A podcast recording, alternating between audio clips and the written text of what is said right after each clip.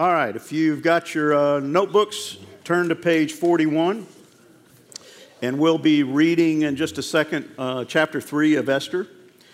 Um, this morning, uh, the, the lesson, I've, I've, called it The Hatfields and the McCoys. And uh, there's a reason for that, because chapter 3 is going to introduce a feud, uh, kind of a family feud, a long standing family feud. And from everything I know about the Hatfields and McCoys, uh, it was a long standing feud between two families in Kentucky and West Virginia. And you're going to see that take place in the story today. So, chapter one, we saw week one was an introduction to Ahasuerus, the king, powerful, wealthy, loved to party, um, reigned over a kingdom that stretched all the way from Ethiopia to India. 127 different provinces. He was incredibly powerful, incredibly wealthy, um, the greatest sovereign of his time. And then last week we met um, Esther and Mordecai, two cousins. Mordecai had adopted Esther. We also saw Esther, this Hebrew girl, become the next queen of the greatest nation in the world at the time. And now this week we're going to meet a third character, which is going to introduce us to this, this feud. Now, what I want us to kind of wrestle with as we go through this this week is the idea that there's a battle going on, there's struggles going on in my life and in your life. And sometimes we get a little bit myopic and we think about my problems, my, my cares, my world, my worries. And we lose sight of the fact that as Christians, we're part of a much greater battle than just the one I'm particularly going through. Um, and there's a reason behind everything. Everything you go through, everything I go through, but there's a greater reason than just your personal comfort or your personal little world. And, and we're going to see that in this story the further we get into it. It's not about Esther, it's not about Mordecai, it's about the people of God and the will of God and the mission of God. It's a much bigger thing, and sometimes we lose that perspective. So, as we read through it and as we study through it over the next weeks, keep that in mind. Here's our definition of providence for this week. It's in your notes. The providence of God is most vivid in the everyday life and work of Jesus. But his death and resurrection are the summits and the manifestations of God's loving care of Jesus unshakable and of Jesus unshakable trust in God the providence of God embraced the whole story of Jesus, his life, death, and resurrection. Now, when I read that the first time, it, I, I guess I've never thought about um, providence as it relates to Jesus. And, and that may sound stupid on my part, but I always think of providence in terms of me, you know, providence in terms of the world. And, and yet, if you look at the life of Jesus, what he's telling us is you see the hand of God, the providence of God, the plan of God all over the life of Jesus.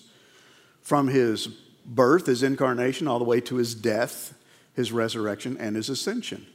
And he says the, the death and resurrection are kind of the summits. They're the two kind of twin peaks of God's plan for this individual's life, Jesus Christ. And we don't think about that very often. We don't really think about the life of Jesus and providence as it relates to him. That everything along the journey of Christ's life, from his incarnation all the way to his ascension, was under the control of the providence of God.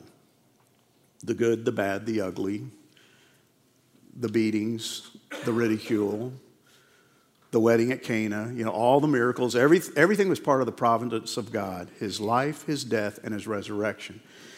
And so, if it's true of Jesus, it's also true of us. Providence controls the everyday affairs of our lives. Think about Jesus in these terms. Think about the conflicts he had in his life when he walked on this earth. And, and there were a lot of them. He had Jesus against Herod, right? The original Herod who tried to have him killed with all the other babies when he found out that Jesus was, was, had been born. So you had Jesus against Herod, you had Jesus against Satan. All, all the point from the point of his beginning of his ministry and the temptations in the wilderness, all the way through his ministry up into the cru- crucifixion, who was standing against him and fighting against him? Satan. So there was this conflict going on. Then it goes on to Jesus and the Pharisees. You see, as you read through the Gospels, the constant battle of words between the Pharisees and Jesus. They were constantly coming to him and trying to trick him, trying to accuse him, accused him of being a, a blasphemer, accused him of being the son of Satan, a drunkard, a friend of sinners. They were always against him to the point of they were eventually reaching the point of trying to kill him. They wanted him dead. They wanted him eliminated. So, all through his life, conflict. How about Jesus and Judas? We don't typically think of that as a conflict because Jesus, Judas was one of the disciples and he walked with Jesus and he listened to Jesus. But there was a conflict going on behind the scenes between Jesus and Judas that culminates in his betrayal. That many believe that Judas did believe that Jesus had come to be the Messiah, but was frustrated that he wouldn't hurry up and bring it about. And so he tried to force his hand by betraying him. I don't know that I believe that, but I think there was definitely something within Judas that was frustrated with the way things were going, and so he took matters into his own hand. There was a conflict, and his betrayal of Jesus led to eventually his crucifixion. How about Jesus and the high priest? You go all the way to the trials, and the high priest who accused him of blasphemy and who wanted him taken to the Romans because he knew the Romans were the only ones who could kill him. Conflict. And then ultimately, Jesus and the Romans, who were the ones who eventually put him on the cross and put him to death. It was the Romans. So, all throughout his life, there was conflict. And, and you're going to see that in this story as we move into it. You know, last week we saw this kind of uh, incredible situation where Esther, this unknown young Jewish girl, becomes the queen of the greatest empire in the world at the time. And it's going to go south really quick. It's, it's suddenly her life's going to be full of conflict. She's living in the palace, she's powerful, she's now suddenly incredibly wealthy. She's got everything she wants in terms of comfort and convenience, but her world's going to get rocked really fast. Conflict's going to come in, just as it did in Jesus. And all of the conflicts in Jesus' life, it's important for us to understand, was part of God's plan for his life. And see, that's really hard. I, I, can read that and I can say that and I can think about that, and I'm perfectly comfortable with that when it comes to Jesus' life. I just don't like it in my life. Just like you don't like it in your life. So when conflict comes into my life, what do I usually do with it? I try to escape it, do something about it, blame God for it, ask Him to change it, get rid of it. But rarely do we say, Thank you for it. Because we don't fully understand, don't want to understand that it's part of His plan for our lives, just like it was for Jesus' life. It was part of God's providential plan for the life of Christ to go through what? Suffering. Had Jesus not gone through suffering, guess what? We wouldn't be here. Had Jesus not died on my behalf and on your behalf, we wouldn't be here.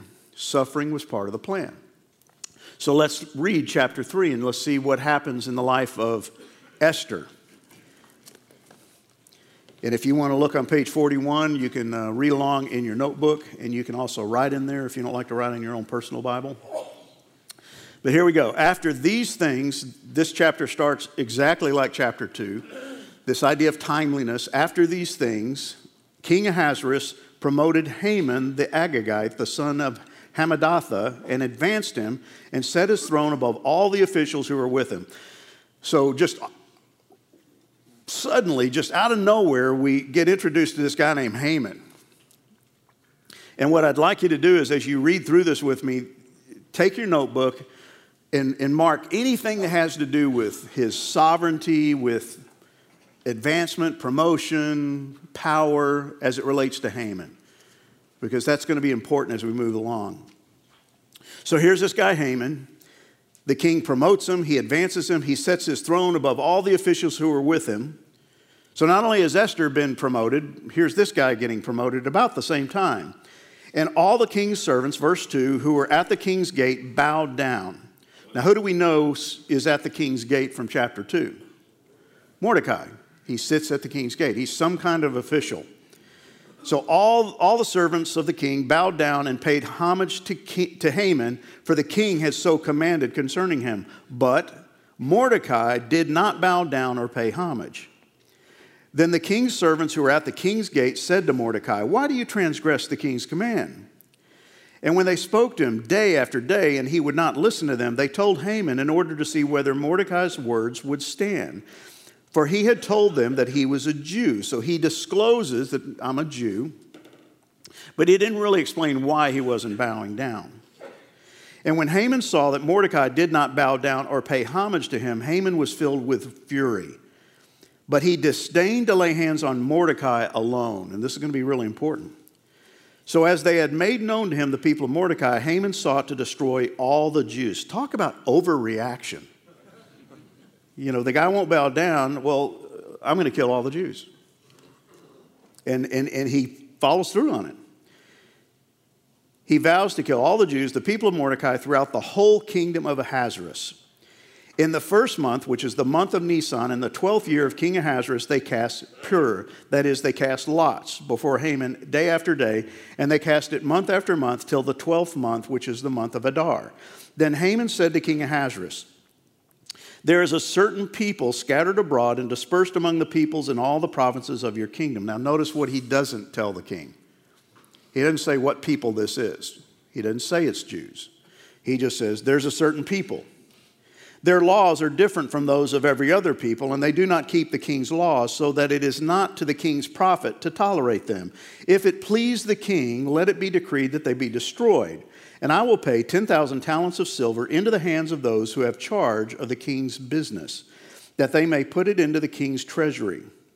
So the king took his signet ring from his hand, gave it to Haman the Agagite, the son of Hammedatha, the enemy of the Jews. And the king said to Haman, The money is given to you, the people also, so do with them as it seems good to you. So, what is the king giving to Haman? Carte blanche. Do whatever you want to do. Here's my signet ring, it's the power. So you do whatever you want to with these people. Then the king's scribes were summoned on the 13th day of the first month, and an edict, according to all that Haman commanded, was written to the king's satraps and to the governors over all the provinces and to the officials of all the peoples, to every province in its own script and every people in its own language. Why? Because his kingdom went from India all the way to Ethiopia. It was written in the name of King Ahasuerus and sealed with the king's signet ring. Letters were sent by couriers to all the king's provinces with instructions to destroy, to kill, to annihilate all Jews, young and old, women and children, in one day. The 13th day of the 12th month, which is the month of Adar, and to plunder their goods. So not only kill them, take everything they have. A copy of the document was to be issued as a decree in every province by proclamation to all the peoples to be ready for that day. The couriers went out hurriedly by order of the king, and the decree was issued in Susa, the citadel, and the king and Haman sat down to drink. What an interesting contrast, right? Hey, I got this idea. I want to get rid of these people because they're a threat to your kingdom. I want to wipe every single one of them out. Hey, here's my ring, do whatever you want. They issue the decree, and then he and the king sit down to have some drinks. But the city of Susa was thrown into confusion. Now, you got to keep in mind that the Jews who were living in Susa and really throughout the province of Persia, it was a pretty um, tolerant environment. They really didn't have a problem with the Jews being there. The Jews were not really under duress at this point in time. There were, again, Ethiopians, Indians, there were people from every nationality living in that area at the time. And so that's why the city's kind of thrown into confusion. What in the world is going on? It was probably likely that most people had a friend who happened to be Jewish or knew a family that was Jewish, and to suddenly hear this decree and say that everybody's going to be wiped out. And part of what the decree was saying is this was not going to be done by soldiers, this was going to be done by the people. That'd be like if suddenly a decree went out here in America that we were going to kill, kill a certain, we're going to kill all Muslims, let's say. We're just going to get rid of all Muslims. They're a threat. And guess who gets to do it? You. So you have a Muslim coworker, a Muslim neighbor, and you, it's your job whenever this date happens, you got to go do it. I think you would be confused. I think you would be, what? I can't, uh, why me? What's going on? So the people are in confusion. The king and Ahasuerus are sitting down having drinks. There's a certain cavalier nature to this story. So, so you see immediately there's a conflict, okay? Esther's queen, Mordecai sits at the king's gate, refuses to bow down to Haman, and suddenly all heck breaks loose. Why? What's going on here? What's the feud that's about to take place? Well, after these things, as the chapter starts out, just tells us that after Esther becomes queen, after Mordecai sees the plot against the king's life and reveals it to the queen, and she reveals it to the king, and the two guys are killed. After those things, this is what happens next. You have Haman, this individual who pops into the scene, the story, just out of nowhere. Who is he?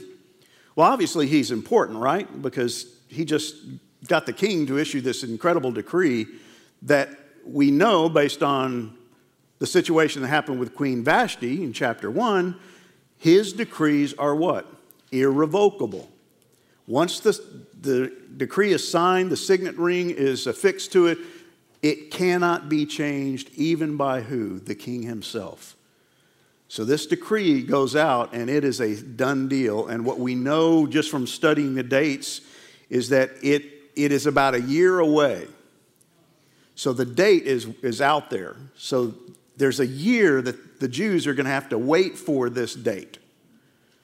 You imagine that if you, if you knew that a year from now, you and your family were going to be wiped out and you just have to kind of live in waiting for it?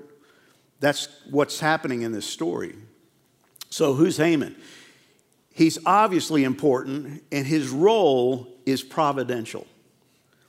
Now, see, this is where we can have problems with the providence of God because we don't want to think that Haman was being providentially used by God to accomplish something by God for the glory of God.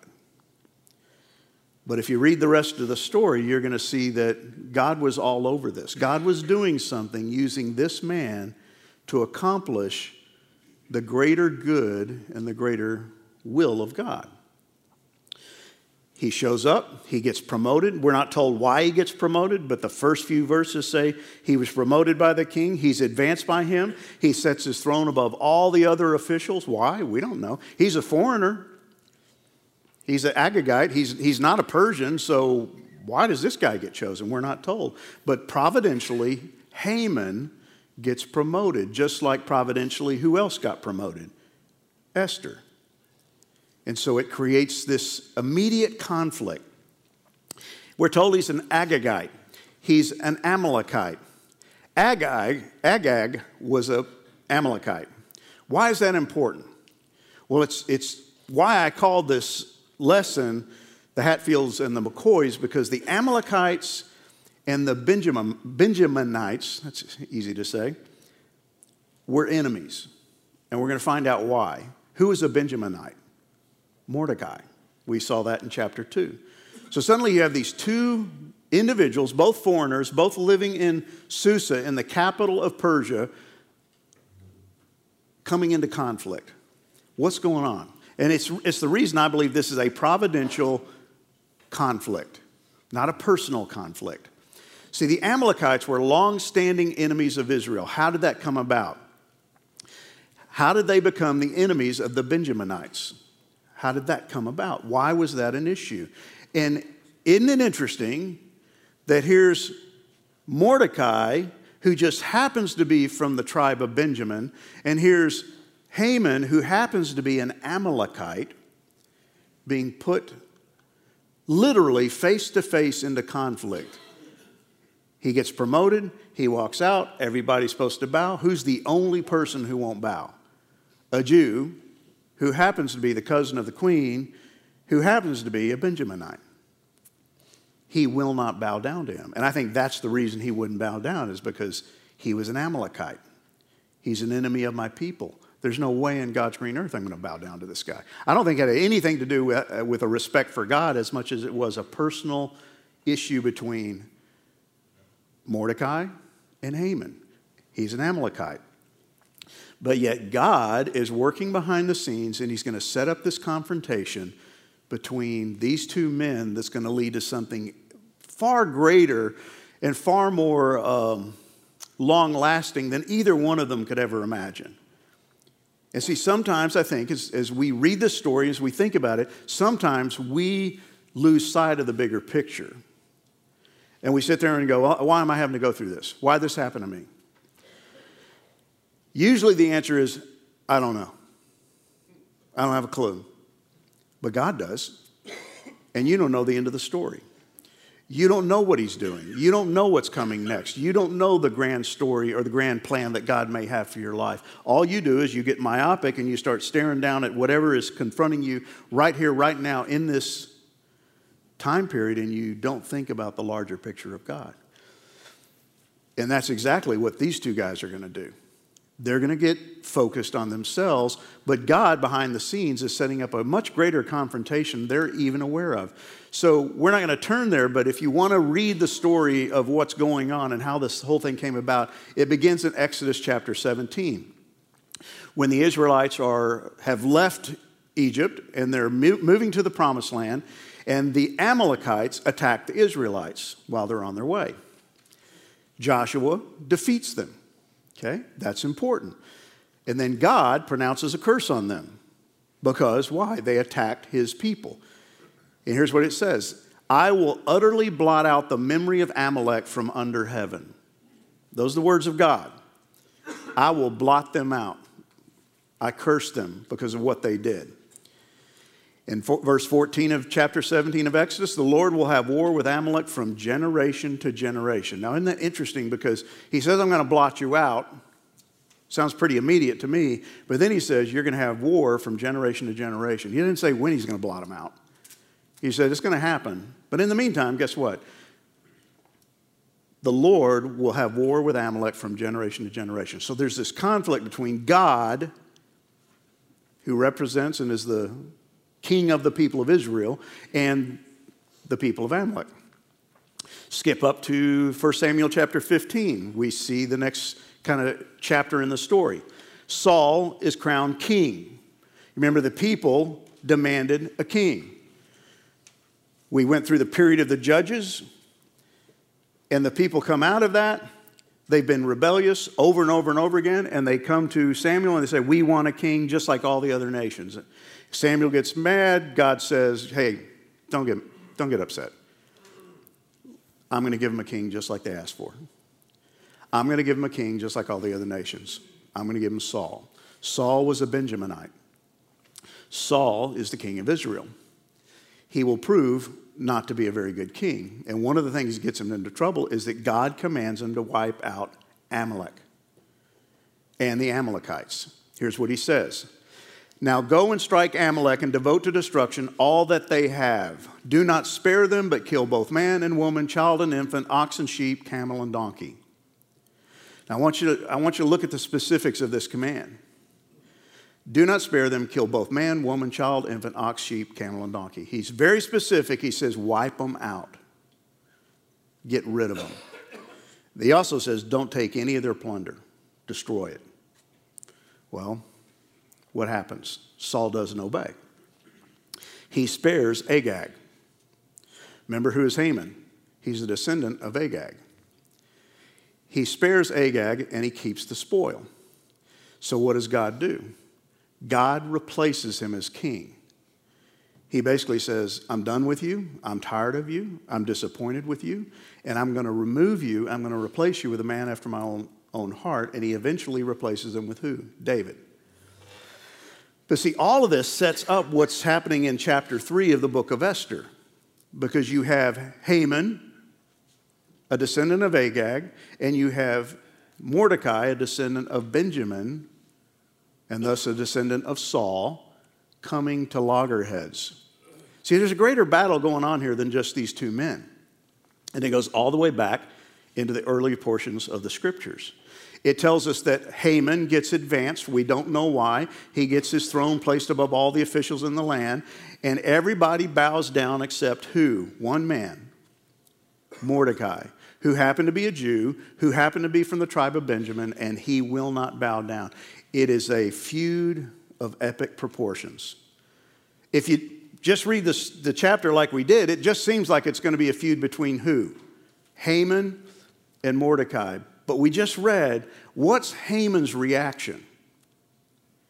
I'm going to kill all the Jews. Where did that come from?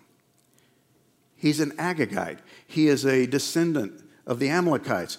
There is a hatred between these people. And so when he saw this man, this Jew, refuse to bow down, he didn't just see him, he saw the people of Benjamin, the Jews. And he said, You know what? I'm not just going to kill him, I'm going to kill all of them. I'm going to wipe them out. This was a much greater issue than appears at first blush, and it's going to escalate. So you have Mordecai, Jew, Benjamite. He's a descendant of King Saul. He refuses to bow down, and Haman is furious. He's beside himself. Now, you're going to see as the story goes on that Haman had an ego problem that was like epic. I mean, this guy was all about Haman. He just, he was, he was the consummate ladder climber. He wanted to get to the top and he would do anything to get to the top. As a matter of fact, we're going to see later on that he, he aspired to be king. He wanted power, he wanted influence. And so when anybody has an ego, and somebody flaunts or, or frustrates that ego or refuses to bow down to that ego, what does that ego do? It, it responds, right? It, hey, who do you think you are? I'm Haman. I'm the second most powerful man in this, this kingdom. And so he, he gets angry, he's filled with rage, and he sought as a result not just to destroy one man, I'm going to kill all the Jews. Now we can look at that and we can go, well, that's, man, this guy's got a problem. Well, yeah, he's got a problem. But see, there's something else going on, right? There's God is doing something. And if I just look at Haman and if I just look at his reaction, his overreaction, I can simply say, well, man, that stinks. Where is God in that? How did God let this guy get promoted to the second most powerful position in the land, have influence over the king, get his signet ring, and be able to put out a decree that is going to wipe out every Jew living in the provinces of Persia? How could God let that happen? Well, first and foremost, God did let it happen. Providentially let it happen.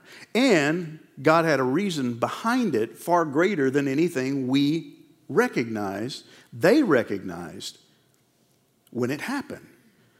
And that's the thing we got to start looking for is what could God be doing that I don't yet see? Because here's what's true about God all the time. In every generation, in every era, God has a plan. God is working. And as I said last week, he's never caught off guard. He's never up in heaven wringing his hands, looking down, going, Gosh, I turned my back and look what happens. Where did Haman come from? How, how did this happen? How did these two guys meet? Oh my gosh. Mordecai, why didn't you bow down? No, God was up in heaven and he was orchestrating all of this. Why? To accomplish something incredibly great that would bring glory to Him. So here's the issue for me and the issue for you I hate conflict. I don't expect it, and I certainly don't accept it when it comes. I don't like conflict in my life. I don't like family conflict. I don't like financial conflict. I don't like personal conflict. I don't like conflict. I don't like sickness. I don't like trials. I don't like temptations. I don't like any of that. But guess what? It's part of living on this planet, and it's most certainly part of being an, a Christian, and it's not an anomaly for us as Christians. And yet, as Christians, sometimes we think, well, wait a second, I, I'm a Christian. Why am I struggling? I'm a Christian. Why is my marriage having problems? Well, nine times out of ten, your marriage is having problems because you're in it. Okay? It's just reality. You have a personality, you have a will, you have words that come out of your mouth, you have things you say you'll do and you don't do. Your wife has the same issues, but trials are part of life, and trials are certainly part of the life of a Christian. And yet, for us as Christians, the difference between my trials and a non believer's trials is my trials are where God shows up. Their trials are where they have to show up. They have to fix it. They have to deal with it. They have no hope. They have no future. They don't know what's going to happen. But guess what? Every time I have a trial in my life, a difficulty in my life, who's always there? God. And God will use the trial to mold me and make me into the likeness of His Son. It's not an anomaly, it's part of living the Christian life. Conflict comes with life. Look at the life of Jesus. Did Jesus have conflict? Yes. His entire life, and it led to his death. Why should I expect anything differently? This passage from Second Chronicles, listen to what it says. This is what the Lord says Do not be afraid, don't be discouraged by this mighty army, for the battle is not yours, but God's. See, the battle shouldn't surprise us. The war, the conflict shouldn't surprise us. We should have confidence that, you know what, the battle's there, but guess whose battle it is? It's really God's battle. And what Mordecai should have learned was that when this happened between he and Haman, he should have realized that this is not my battle, this is God's battle, and it goes back generations. And what did my God say? I will wipe out Amalek. And I'm going to trust my God. I don't know when it's going to come, but guess what? I'm going to trust my God. How about this one? Chapter 32, verse 8. He may have a great army, but they are merely men. We have the Lord our God to help us and to fight our battles for us. Do you believe that? Do you really believe that? That God will fight your battles for you? I'll be real honest. There's way too many times in my life where I, I can assent to that mentally, but I don't believe it in my heart, and I certainly don't live like I believe it because I take on the battle myself. I try to take care of it myself. And I don't lean on the Lord, and I don't think of the bigger picture, and I don't realize that God has something far greater that He's trying to do than I have a clue about. All I want is the battle to be over. I just want it to get fixed. I want my enemy to be defeated. I want to win. I want to have the victory. I want to have peace in my home. I want to have financial stability. I want good health. Whatever it may be that you think you want, God has something far greater that you need. And He's going to use the battle to reveal to you that guess what? The battle is mine. Trust me. The battle in this story is not Mordecai's, the battle is God's. Because what's going to happen in the story is that Haman is the second most powerful person in the land, and he has the authority, the full authority of the king to decree the death of every Jew, including Mordecai, and we're going to find out, including the queen. He has that power. What can Mordecai do to stand up to that kind of power? Nothing. But what can God do? Everything. See, the battle is the Lord's. And I think that's what the author of Hebrews is trying to teach us. So King Ahasuerus promotes Haman, he advances him, puts him on this throne, and it sets up some inequity. See, not only is there conflict in this life as a Christian, there's gross inequity. Sometimes the enemy seems to win. Sometimes the enemy seems to prosper, right? We see people who we know don't serve God, that don't believe in Jesus Christ as their Savior, and they seem to do extremely well and don't seem to have much conflict. Well, Ecclesiastes tells us in this life, good people are often treated as though they were wicked, and wicked people are often treated as though they were good. This is so meaningless. But it's the way life is sometimes, right? You look around and you go, How, why did he get the promotion? He's a jerk. He, he doesn't even believe in God. Here I am, I'm faithful. I go to church, I, I go to a band of brothers, I, I read my Bible, I pray, and yet he gets the promotion. He gets elevated, and I don't. What's, what's up with that? How come the wicked seem to prosper? How about Jeremiah? Lord, you always give me justice when I bring a case before you, so let me bring this complaint. Why are the wicked so prosperous? Why are evil people so happy? Now, what a great question. And you've probably asked it in one way or another of God, you know, what, why does he why does he get to succeed? Why does that jerk seem to get all the glory? Why, why do they seem so happy and they don't even know the Lord? See, with this conflict that's going on in, in the heavenly realms that happens to impact my life and your life, there is going to be inequity. There's always going to be what? A Haman. Always. There's always going to be a Haman. We shouldn't be surprised by it. We should recognize that it's part of living on this planet. There will always be a Haman.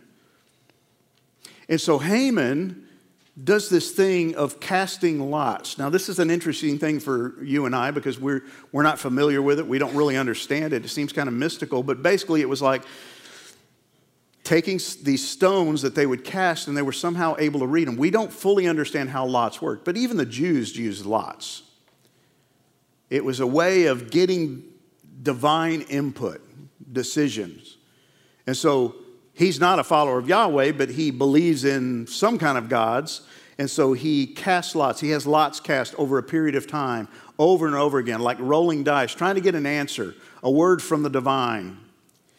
And he's looking to his gods to tell him what to do. He's not looking for his gods to tell him whether or not to kill the Jews. He's already made that decision. See, what he's doing is what you and I do with our prayer lives. We make a decision I'm going to take this job, I'm going to buy this car, I'm going to buy this house, and then we say, Lord, bless my decision.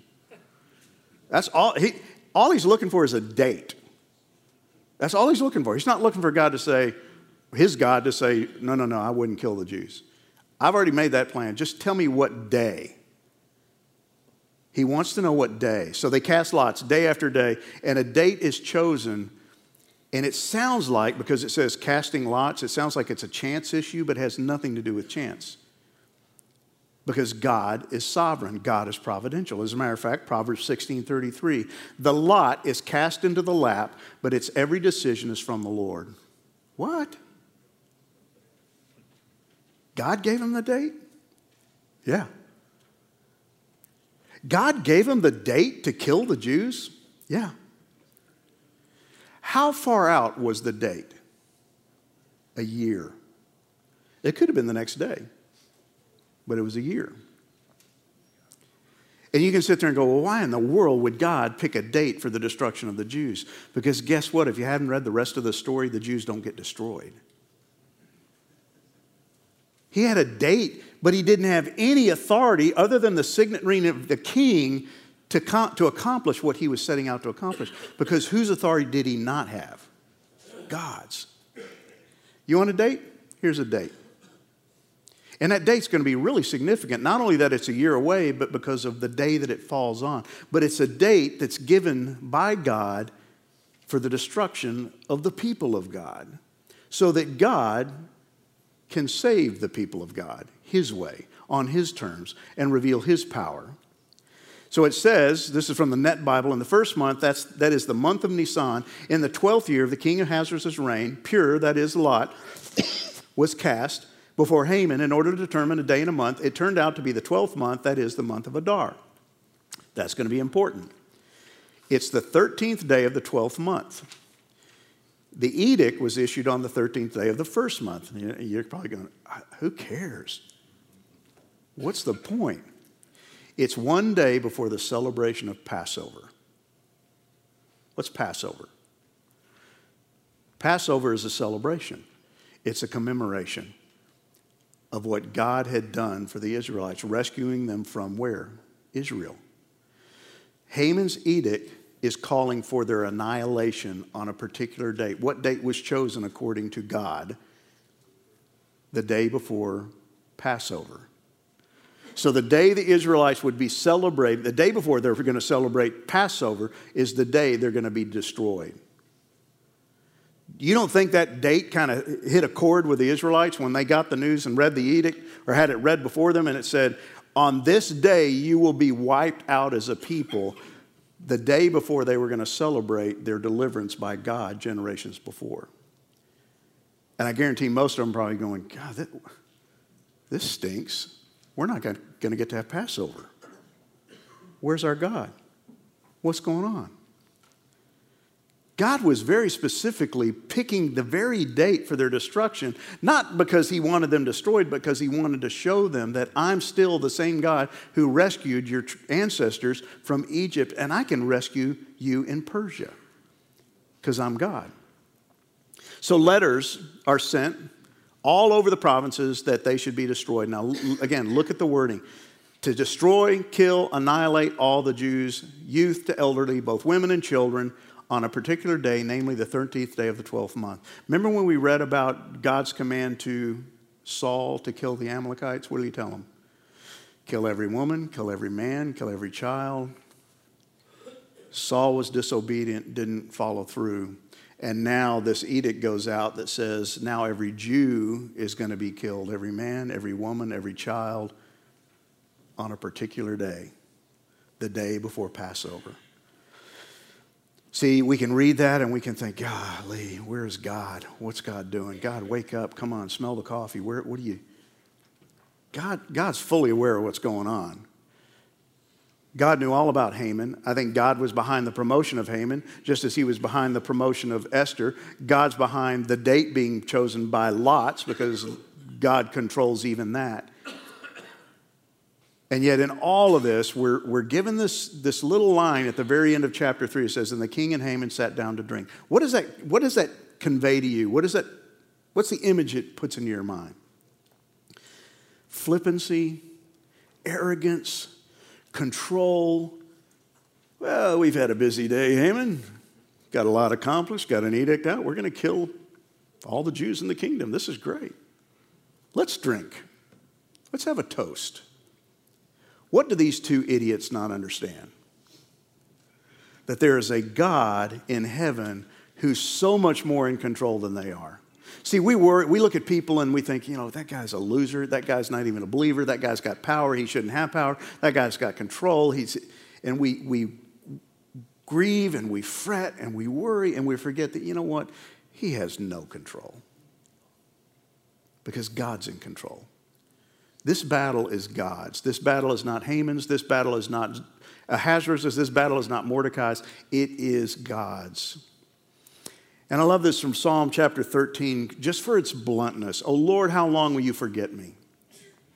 Forever? How long will you look the other way? How long must I struggle with anguish in my soul, with sorrow in my heart every day? How long will my enemy have the upper hand? Do you not think Mordecai prayed this prayer? When he read that edict and heard what was going to happen. We're going to see next week that he definitely reacted to it, and he went immediately to who? His cousin, who happened to be the queen, and he's going to beg her and demand that she do something about this because she's the only one that has power to do it. He thinks. See, again, don't put Mordecai on a pedestal because Mordecai doesn't, he'll, he'll mourn, he'll fast, but it doesn't say he prayed, and doesn't say he turned to God. He turns to who? Esther. He's looking for earthly power to solve what is really a heavenly conflict. And that's something you and I have to remember. Habakkuk says the same thing. How long, O Lord, must I call for help, but you do not listen? Violence is everywhere. I cry, but you do not come to save. Have you ever felt that way? Yes. I have felt that way. And I've got to remind myself, and you have to remind yourself, and we have to remind one another that God is still in control. God is sovereign. He is providential. This is not out of His control. It's part of His plan, His providential plan for my life and your life and the people of God. I don't get it. I don't necessarily like it, but guess what? He knows what He's doing. And we're going to see that as we move through this story. So, here are your questions for this morning. Get ready. What is your typical reaction when conflict shows up in your life? How do you think God would have you view it? When conflict comes into your life, financial, relational, health, any kind of conflict, how do you typically react? Anger, frustration, maybe prayer? Not a bad reaction, but how do you react? How would God have you react based on what we've read just so far? Why do personal attacks or the seeming inequities of life make us question God's character and or involvement in our lives. In other words, when you see somebody who's not a believer succeed, somebody gets promoted over you, or you get attacked personally or accused of something you didn't do, why do we why do we take that and we think, where's God? Why have you left me? Why have you forsaken me? When are you, when are you going to get busy? When are you going to get involved? See, here's what I think we do is we think, okay, I know the solution to this problem. Get rid of that idiot and put me in his place because I'll be a better vice president. Lord, I know the problem. My financial problem is I don't have enough money. Give me more money. And that's what we pray. And then when God doesn't give us more money or get rid of the idiot we want to replace, we get angry at God and go, What do you think you're doing? But see, we don't know the bigger picture. We don't know what God may be trying to teach us about our pride our arrogance, our lack of dependence on Him. Thirdly, discuss all the ways you see God at work behind the scenes in this portion of the story of Esther. How should that encourage you today? See, don't, don't read this story and go, boy, that's an interesting story. Read it with an eye looking at yourself and go, if this is true of Mordecai, if this is true of Haman, of Esther, of Ahasuerus, what's true for me? Is my God involved in what's going on in my life right now? How, how should it change the way you look? So these are your three questions. As always, if you don't get through them all, that's great. If you want to spend time on one, wonderful. Start wherever you want. But guys, as always, be honest, open, gracious, because you're not all going to agree. And let God continue to direct you as we go through this series into how to see God in the everyday affairs of your life and trust Him that He is in control. Father, I pray for these guys. I pray that you would bless the time around the tables, use them, encourage them, change them, challenge them.